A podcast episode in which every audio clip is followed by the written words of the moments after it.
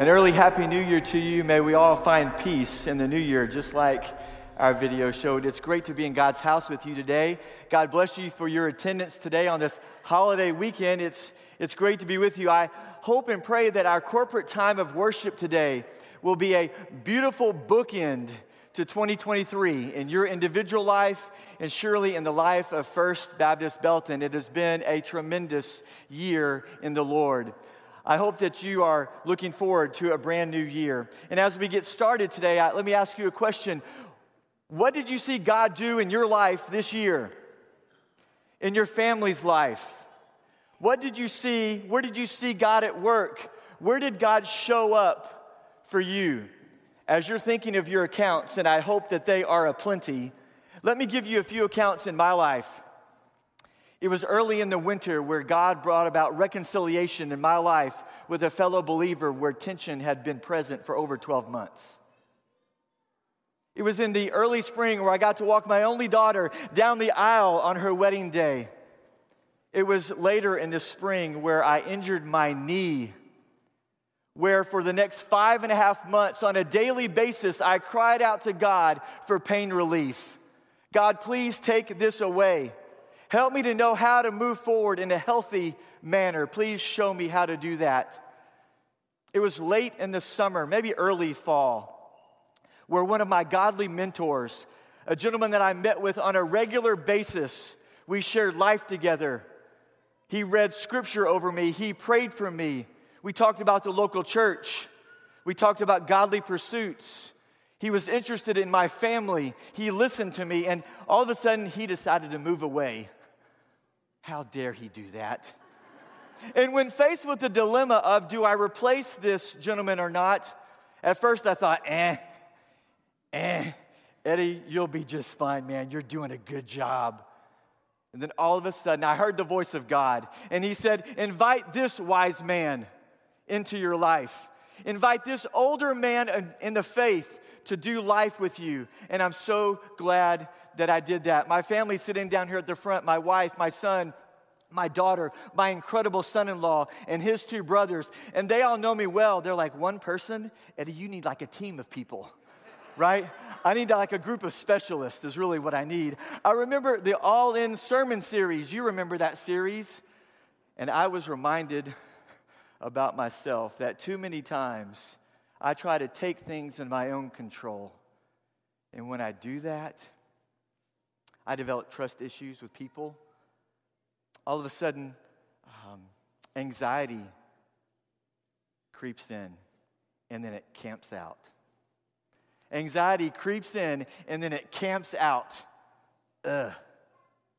I remember one Monday morning in our church staff meeting at 10 o'clock. I remembered on this particular day, I actually listened and I was intent and I was engaged for all 60 minutes in this staff meeting. And then I know, wow. And then when we left, after 60 minutes were over with, it was as if the voice of God was reverberating in between my ears and in my heart. It was a precious, precious day. And I'm so thankful to God for that day. I'll share more about that with you in just a little bit. These were some of my illustrations of God at work in my life. What about you? What about you? Have you spent any time yet reflecting upon the goodness and the greatness of God this past year in your life? I hope that you will not close out this calendar year without doing that, at least for a few minutes. This is the early part of the sermon. I already have homework for you. Here's what I want you to consider when you go to lunch today with a friend, or with your spouse, or a group of friends, or maybe you're going to a big party tonight, I would invite you to add some redemptive work to that setting and to spend time one with another talking about the goodness and the greatness and the faithfulness of God in your life this year. May your spirits be buoyed as you hear those accounts with your friends and with your family. So, before we tune into the TV tonight and we watch that big ball drop in New York City, right? We celebrate New Year's Eastern Standard Time so we can go to bed early. Or maybe you're to watch the CBS version of Nashville's Big Bash tonight. I don't know what you're to do, but before all of that, we're to spend time in God's Word together today. I invite you to take your copy of the Bible, find the four chapter book of Ruth. It's early on in the scripture, and there we're to read chapter four together in just a few minutes. As we look briefly at one of my favorite pieces of scripture, the book of Ruth, one could suggest that the life of the godly is not a straight line to glory, but they do get there. The book of Ruth, you see, doesn't have any miracles, doesn't have any grand revelations. It has simple people going about everyday life affairs. The life of the godly is not an interstate in the Midwestern plains that's straight and boring. No, what I would suggest to us today that the life of the godly is a two lane road between Highway 190 and Belton High School. Think about it. There's some narrow passages, there are twists and there's turns, there's rocks everywhere, there's these cones everywhere, these big orange barrels, there's these pennant flags hanging down from wires. There's these bright, flashing signs that tell you which way to go and when the road is going to be closed. And there's, of course, always the potential for wrong and fatal turns. You know, along this hazardous, twisted road of life that doesn't let you see very far ahead, there are frequent signs for you and I to read that says, The best is yet to come. The best is yet to come. And at the bottom right hand corner, not unlike any other great piece of artwork, written with the unmistakable hand, are the words, As I live, says the Lord. The story of Ruth is a series of setbacks. In chapter one, Naomi and her husband and her two sons were they were forced to get up and leave, to pack up, to leave their homeland of Judah because of a famine. Then Naomi's husband dies. Her sons marry Moabite women, and for 10 years, the women proved to be unable to have children. And then her sons die, leaving two new widows in the house of Naomi. Even though Ruth cleaves to Naomi, chapter 1 ends with Naomi's bitter complaint You'll remember this famous passage I went away full, and the Lord has brought me back empty, is what Naomi said. The Almighty has dealt very bitterly with me, she said. In chapter 2, Naomi is filled with new hope because Boaz appears on the scene. He appears as a possible husband for Ruth. But Boaz doesn't propose to Ruth there. In fact, he doesn't make any moves at all. At least that's the way it seems at first. So the chapter number two closes brimming with excited hope, but also with great suspense and uncertainty of how is this really going to play out? In chapter three, Naomi and Ruth, they make a very risky move in the middle of the night. In the middle of the night, they make a move. Ruth goes to Boaz on the threshing floor and says, in effect, I want you to be my husband. But right when the tragedy of Ruth's widowhood seems to be blossoming into a brand new, beautiful love story, the city of Belton swoops in and says, You're no longer going to drive on these two narrow, skinny lanes of highway. You're going to flip flop over here and you're going to drive down these two narrow, skinny lanes of highway. And people are going to be confused for weeks to come, especially at those intersections, right? You've been there, nod your head. You know what I'm talking about. Like, do I stop here? This is where the white line is. But if I stop here, I can't see what's coming left. And if I'm taking a right by the hilltop going to the high school, I've got to sort of get out there, make a sharp turn. I'm either, either going to hit that cement wall or my nose is going to get too far down the other lane, right? We've been there. We've been there. This would be a big barrier, a big barrier on the county road of Ruth's life there's another man who, according to Hebrew custom, has prior claim to marry Ruth. The flawlessly honest Boaz will not proceed without giving this man his lawful opportunity. So, chapter 3 ends again in the suspense of yet another setback. Let's read together chapter 4 of the Old Testament book of Ruth. I have my copy of God's Word. I hope that you have yours as well. I'll be reading now the New International Version. Meanwhile, Boaz went up to the town gate and he sat down there just as the guardian redeemer he had mentioned came along. Boaz said, Come over here, my friend, and sit down. So he went over and he sat down. Boaz took 10 of the elders of the town and said, Sit here. And they did so. Then he said to the guardian redeemer, Naomi, who has come back from Moab, is selling the piece of land that belonged to our relative Elimelech. I thought I should bring the matter to your attention and suggest that you buy it in the presence of these seated here and in the presence of the elders of my people. If you will redeem it, do so. But if you will not, tell me, so I will know. For no one has the right to do it except you, and I am next in line. I will redeem it, he said. Then Boaz said, On the day you buy the land from Naomi, you also acquire Ruth the Moabite, the dead man's widow, in order to maintain the name of the dead with his property. At this, the guardian redeemer said, Then I cannot redeem it because I might endanger my own estate. You redeem it yourself. I, I cannot do it. Verse number seven says, Now in the earlier times in Israel, for the redemption and transfer of property to become final, one party took off his sandal and gave it to the other. This was the method of legalizing transactions in Israel. So the guardian redeemer said to Boaz, Buy it yourself. And he removed his sandal. Then Boaz announced to the elders and all the people, Today you are my witnesses that I have brought you from Naomi all the property of Elimelech, Kilion, and Mahlon.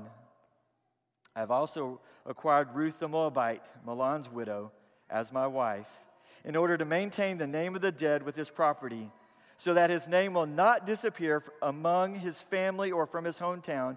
Today you are witnesses. Then the elders and all the people at the gate said, We are witnesses. May the Lord make the woman who is coming into your home like Rachel and Leah, who together built up the family of Israel. May you have standing in Ephrathah and be famous in Bethlehem. Through the offspring the Lord gives you by this young woman, may your family be like that of Perez whom Tamar bore to Judah. Verse 13. So Boaz took Ruth, and she became his wife. When he made love to her, the Lord enabled her to conceive, and she gave birth to a son. The women said to Naomi, Praise be to the Lord, who this day has not left you without a guardian redeemer. May he become famous throughout Israel. He will renew your life and sustain you in your old age. For your daughter in law, who loves you and who is better to you than seven sons has given him birth. Then Naomi took the child in her arms and cared for him. The women living there said, Naomi has a son. And they named him Obed. He was the father of Jesse, the father of David. My prayer for you as the learners this morning. As the listeners and the audience this morning, my prayer for you is that you would notice that Ruth is one of the road signs in life for you and I to read and cherish. It was given to give you some end of the year encouragement and hope that all the perplexing turns in your life are not dead end streets.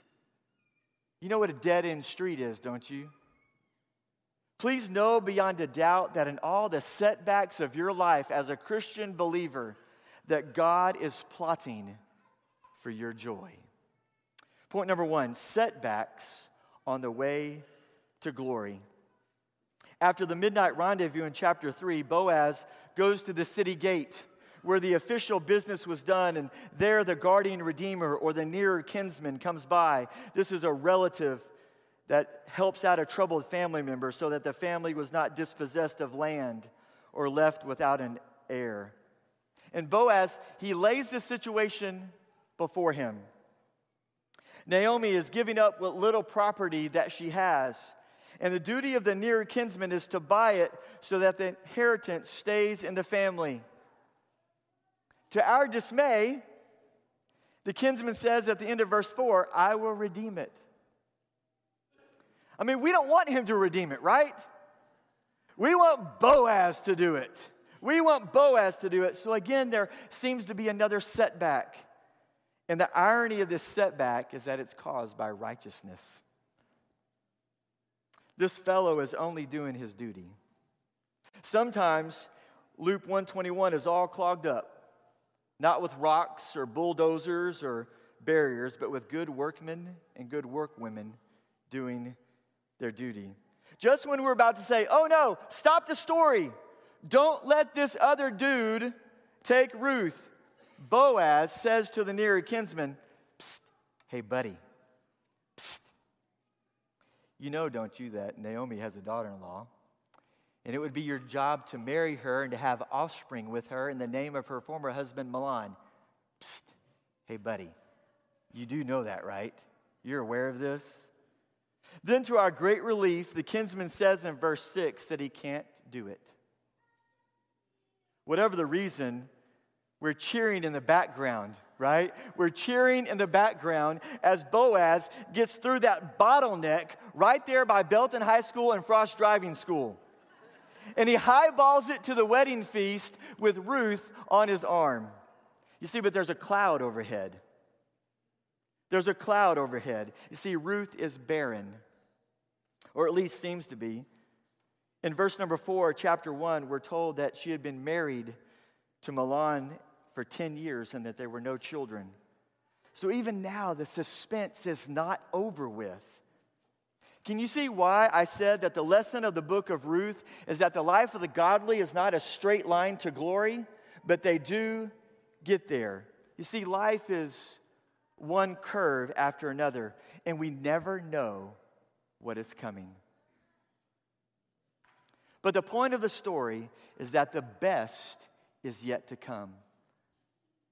No matter where you are in life, if you love God, if you have a relationship with the Heavenly Father through Jesus Christ, our Savior, you're walking with Him in the abundant life on earth with the promise of eternal life in heaven. You're walking in intimacy with God. If you love God, the best is yet to come.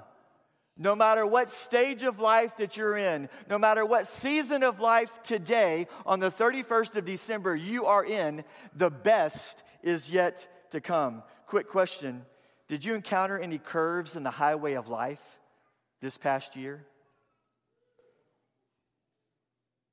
Truly, only you, whether you're on the bottom floor or in the balcony or you're online and you're watching through the video cameras, only you can illustrate this sermon point at this point.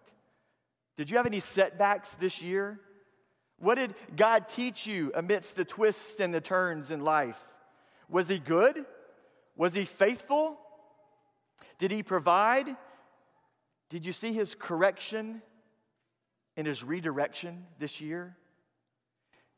I mean, did you look to God at all amidst the perplexing turns in life this year? In this biblical narrative, we see that the roadblocks can sort of creep up on us, they can sort of come out of nowhere.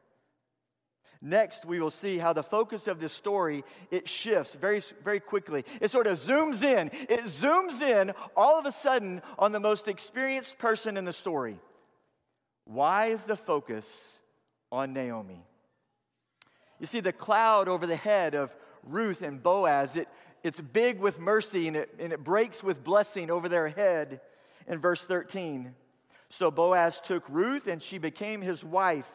The Lord gave her conception and she bore a son. But notice how the focus in verses 14 and 17 is not on Ruth at all. It's not even on my main man Boaz.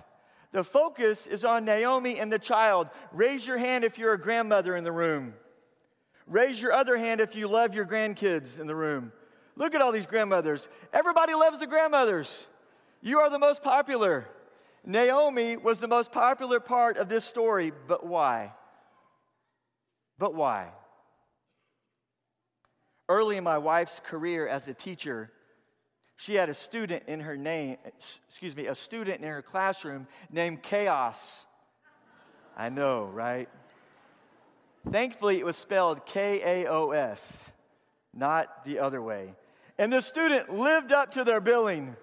A handful, to say the least. Well, Naomi's name at the beginning of this book was Chaos, chaotic Naomi. Perhaps that is how the author of the book wanted us to meet her because the point of the book is that the life of the godly is not a straight line to glory, but they do get there. You see, the story began with Naomi's loss and it ends with her gain. It began with death and it ends with birth, a son. For whom? Verse 17 is the great destination of Naomi's long and twisted road. And the women of the neighborhood gave him a name, saying, A son has been born to Naomi, not to Ruth, but to Naomi. Why did they say this? They said that because to show that it was not true. What Naomi said back in chapter 1, verse 21, was that the Lord had brought her back empty from Moab. And if we could just learn to wait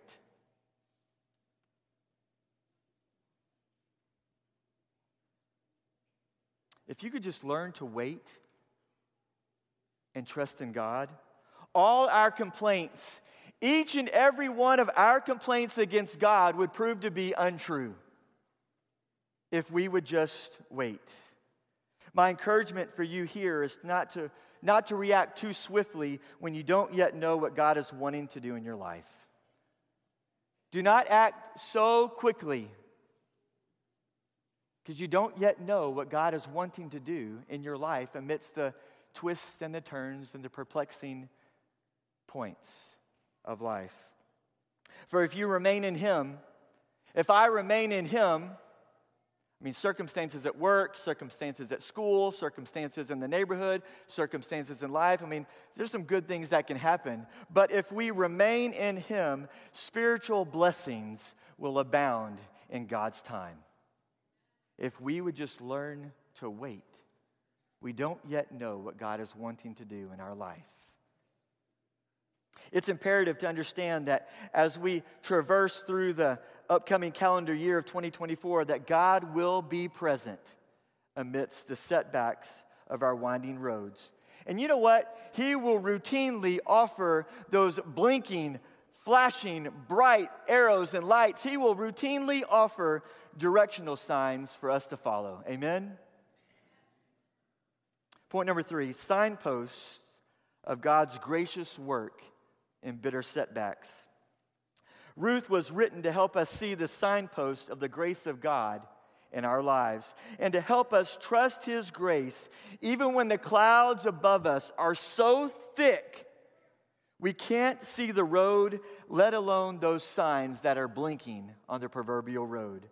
Let's go back and remind ourselves that it was God who acted to turn each setback into a stepping stone to joy, and that it is God in all of our bitter stories who is plotting for our good. Signpost number one the gift of Ruth. First, when Naomi's whole life seemed to cave in while in Moab, it was God who gave Ruth to Naomi. We know this from two verses. In chapter 1, verse 16, we learn that at the root of Ruth's commitment to Naomi is Ruth's commitment to Naomi's God, where it says, Your God shall be my God. You see, God had won Ruth's allegiance in Moab. If you look at chapter 2, verse 12, it says that when Ruth came to Judah with Naomi, she was coming to take refuge under the wings of God. Therefore, it is owing to God that Ruth left her home and her family to follow and serve Naomi. All along, all along, it was God turning Naomi's setback into joy, even when she was totally oblivious to that fact. God was plotting for her good. Signpost number two the preservation of Boaz the preservation of my main man, Boaz. Naomi gives the impression in chapter 1, verse 12, that there's there's no hope. There's really not a chance. There's not a chance that Ruth could marry and raise up children to continue the family line. But all the while, God is preserving a wealthy and godly man named Boaz to do just that. The reason we know that this was God's doing is that Naomi herself admits in chapter 2, verse 20, she recognizes that behind the accidental meeting of Ruth and Boaz was the kindness of God who has not forsaken the living or the dead. And every loss that the godly endure, God is already plotting for their gain. And if you're even a little bit like me, who wraps themselves way up, way too much into wins and losses in all parts of life, if you're anything like me, it's good to know that in every loss that the godly endure, God is already plotting for my gain and for your gain. Signpost number three the opening of Ruth's womb. Who was it that gave to the barren womb of Ruth the child so that the neighborhood women could, could be right there by Naomi and they could shout out, A son has been born to Naomi? God gave the child. Look at chapter 4, verse 11. The townspeople pray for Boaz and Ruth. They know that Ruth was married for a decade without a child, so they remember Rachel, whose womb the Lord had opened long before. And they pray that God will make Ruth like Rachel and Leah. And so the author makes very clear in verse 13 who caused this child to be conceived. The Lord gave her conception. So, again and again and again and again in this book, it was God who was at work in the bitter setbacks of Naomi's life. When she lost her husband and sons, God gave her Ruth. When she could think of no kinsman to raise up offspring for the family name, God gave her Boaz. When barren Ruth married Boaz, God gave the child. The point of the story is made in the life of Naomi. The life of the godly is not a straight line to glory, but they do get there. Even after accounting for these street signs, these directional signs, these signposts, one may ask, is glory I mean, is the word glory too strong to use right here? Perhaps I'm overusing the word glory today. I mean, after all, it's, it's just a child. It's a grandmother holding a little one after a long life filled with heartache. You see, but that's not the end of the story. That's not the end of the story at all. In 1912, long time ago, John Henry Jowett then pastor of the Fifth Presbyterian Church in New York City, gave the Yale lectures on preaching. There's a passage in one of his lectures which describes great preaching and gives us a vision of what the author of Ruth was trying to do when they landed the plane in this book. When they wrapped this book up, this is perhaps what the author was trying to do, according to Jowett. He described a great preacher as one who seems to look at the horizon they look at the horizon instead of the, the local landscape right here, right? The enclosed field right here. They're always looking at the horizon. That preacher has a marvelous way of connecting every subject with eternity past, with eternity to come. It's as though you were looking at a bit of carved wood in a Swiss village window. I think we have a visual aid on the screen. There it is. You see the streets, you see the, the pretty colors, you, you see the, the doorways into probably dwelling places, probably shops and stores all up and down that street where people could walk by and window shop and they could look at the figurines that people create from that wood. Jowett says, and then you lift up your eyes and you, beyond that village, you see the forest where the wood is nourished. And even beyond the forest, you see the, the mountains, you see the everlasting snows. Yes, that was, was the way of great preachers in the past. They were willing to stop at the village window, but they always linked the streets with the heights of God and sent our souls roaring, roaring toward godly pursuits, is what Jowett would say. You know, if this story of Ruth just ended in a little Judean village with an old grandmother hugging a new grandson, maybe maybe glory would be too strong of a word there, but the author doesn't leave it there. He lifts his eyes to the forest and the mountain snows of redemptive history. In verse 17, he says very simply that this child Obed was the father of Jesse, and Jesse was the father of David. All of a sudden, all of a sudden, we realize that all along something far greater has been in the offing than we could ever imagine. God was not only plotting for the temporal good or blessing of a few Jews in Bethlehem, he was preparing for the coming of the greatest king Israel would ever know in King David. And the name of David carries with it the hope of the Messiah, peace, righteousness, freedom from pain and crying and grief and guilt. This simple little story, it opens out like a stream into a great river of hope. One of the diseases of our day is triviality. The things which, with which people, like, uh, I'm not going to point fingers, I'll just point them at me. The, the things with which people spend most of their time are utterly trivial. And what makes this a disease is that we were created in the image of God, which means we were created for magnificent causes. None of us in this room would, would agree that we would be content with the trivial pursuits of this world. Our souls will not be satisfied with trifles. Why is there a litany of streaming subscriptions, right? All willing to take $5 to $15 out of our accounts every month, and we have that right at our fingertips. It's simply one of the many signs that we are or can be enslaved to our trivialities. We live in a Swiss village shop, staring at the wooden figurines, and we rarely look past the buildings to see the forest and to see the eternal snows. We live in a perpetual and hopeless struggle to satisfy our longings with trifles.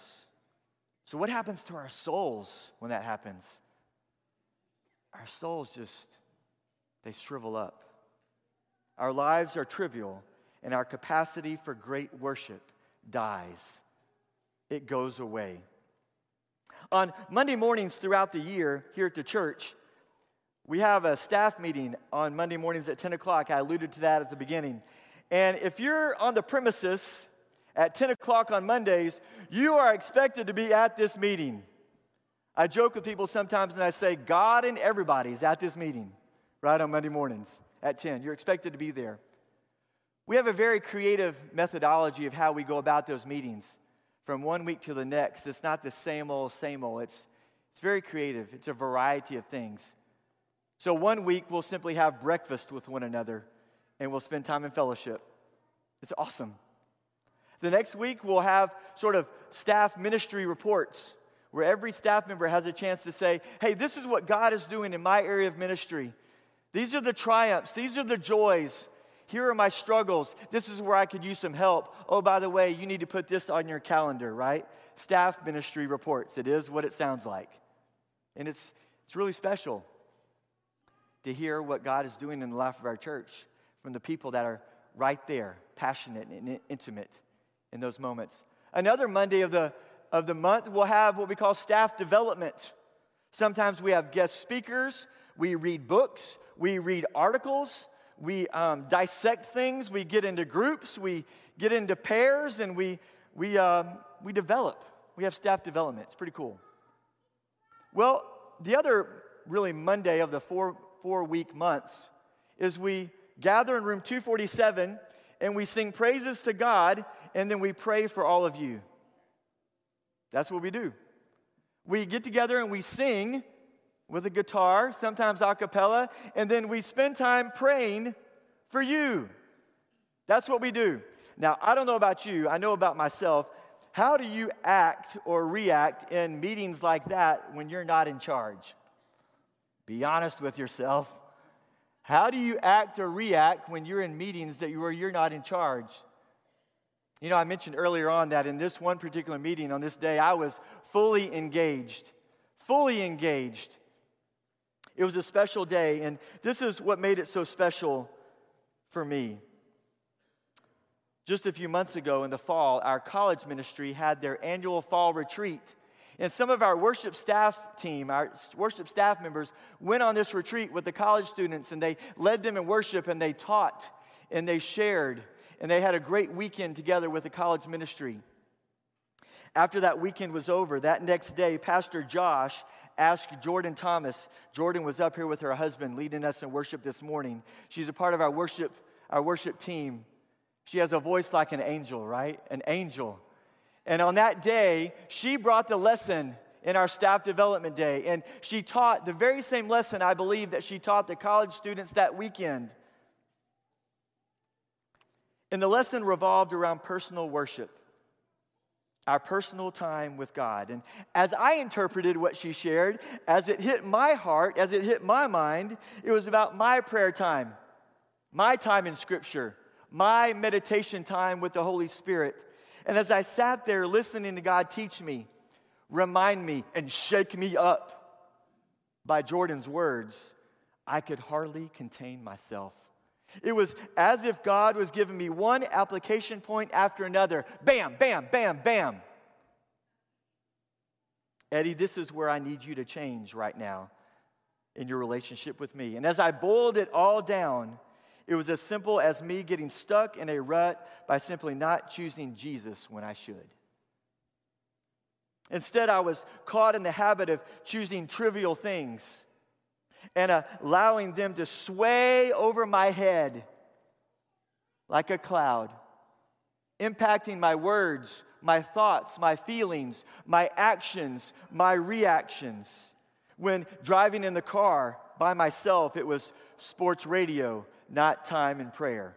When I was mowing my yard with my AirPods in, it was YouTube, not podcast meant for my Christian edification. When walking or running, it was Peacock or Netflix or Prime Video, not worship music to sing along to. These had been ongoing trade offs that I have not always participated in, but there I was this past fall. And on that day, in that meeting, I heard what I call the sweet sound of conviction. Do you know that song? Do you know that medley or that tune? The sweet sound of conviction. I began to say no to trivialities and yes to the things that point me to Christ. You see, everyone sitting in the pew or in a chair today, everyone that takes a place on this platform or teaches in one of our classrooms, or you have a Christian influence at your workplace or in your points of leisure or on your street, every one of us has an experience like this at one point or another. And each one of them, myself included, let me say, especially me, needs the grace and the mercy and the forgiveness of God. If that is you today, maybe you've been choosing the trivial over the holy, may you choose to change your focus today. For God is here for you, dear fellow Christian believer, and His grace and mercy and forgiveness can be found in your life today if you will look to Him. What trifles are you choosing today? What is it that replaces Christ and His Scripture in your everyday pursuits? Whatever it is, get rid of it. I mean, at the very least, minimize it. Minimize it and replace it with spiritual disciplines that will endear you to the Savior. As we close, let us look at the glorious work of God in history. The book of Ruth wants to teach us that God's purpose for the life of his people is to connect us to something far greater than ourselves. God wants us to know that when we follow Him, our lives always mean more than we think they do. For the Christian, there is always a connection between the ordinary events of life and the stupendous work of God in history.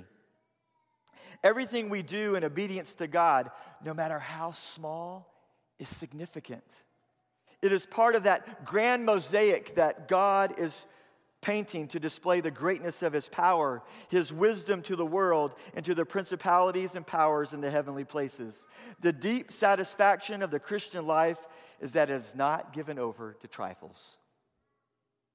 Serving a widowed mother in law like Ruth, getting dirty and gleaning in the fields like Ruth, falling in love like Ruth and Boaz, having a baby.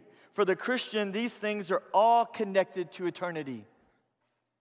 They are part of something so much bigger than they seem. So, after all, maybe glory is not too strong of a word. The life of the godly is not a straight line to glory, but they do get there because God sees to it. There is a hope for us beyond that cute baby and the happy grandmother. If there weren't, we'd probably be pretty miserable. The story points forward to David, and David points forward to Jesus, and Jesus points forward to the resurrection of our mortal bodies. When death will be no more, neither shall there be mourning, nor crying, nor pain, for the former things have passed away. The best is yet to come. That is the unshakable truth about the life of the woman and the man who follow Christ in the obedience of faith. I will say it to the young who are still very strong. I will say it to the downcast who today they only see darkness. I'll say it to the new hire who is still bright eyed and filled with hope. I'll say it to the new graduate who still has her whole future in front of her. I will say to the middle aged who might be tempted to just play out the string. I'll say it to the caregiver who is flat out, worn out, tired, and exhausted. I will say it to the old for whom the outer nature seems to be quickly fading. This morning, on the dawn of a new calendar year, I will say to everyone who can hear my voice right now the best is yet to come. Let's go to God in prayer. Jesus, we thank you for today, for the opportunity to take breath, to put our feet on the ground, to gather together in a corporate setting with others who love you like we do, other people who put Scripture as paramount in their life. God, we thank you for this special day. I thank you for the book of Ruth, Father, for its story. God, for, for Naomi and Ruth and for Boaz, God, for for you working all things out to show us that amidst the perplexing turns of life, they're not dead end streets this next year. But instead, God, if we will but look to you and see the signs that you point us to through Scripture, through the witness of other Christians, Lord, that we will get to glory one day. You will see to it, and that the best is yet to come, God. May we read this book, may we cherish this book as a signpost in our life to point us, God, to, to be nearer to you. To not be satisfied with the trivial or the trifles of this world, but God, that we might live our life for you each and every day. I thank you for this church. I thank you for what you're doing in the life of First Baptist Belton locally, in our nation, and around the world. Lord, help us to be a gospel centered church in 2024. And may many lives and hearts come to faith because of this sweet fellowship this next new year. For I believe the best is yet to come for First Baptist Belton. Thank you for hearing our prayers. In Jesus' name, all God's people said, Amen.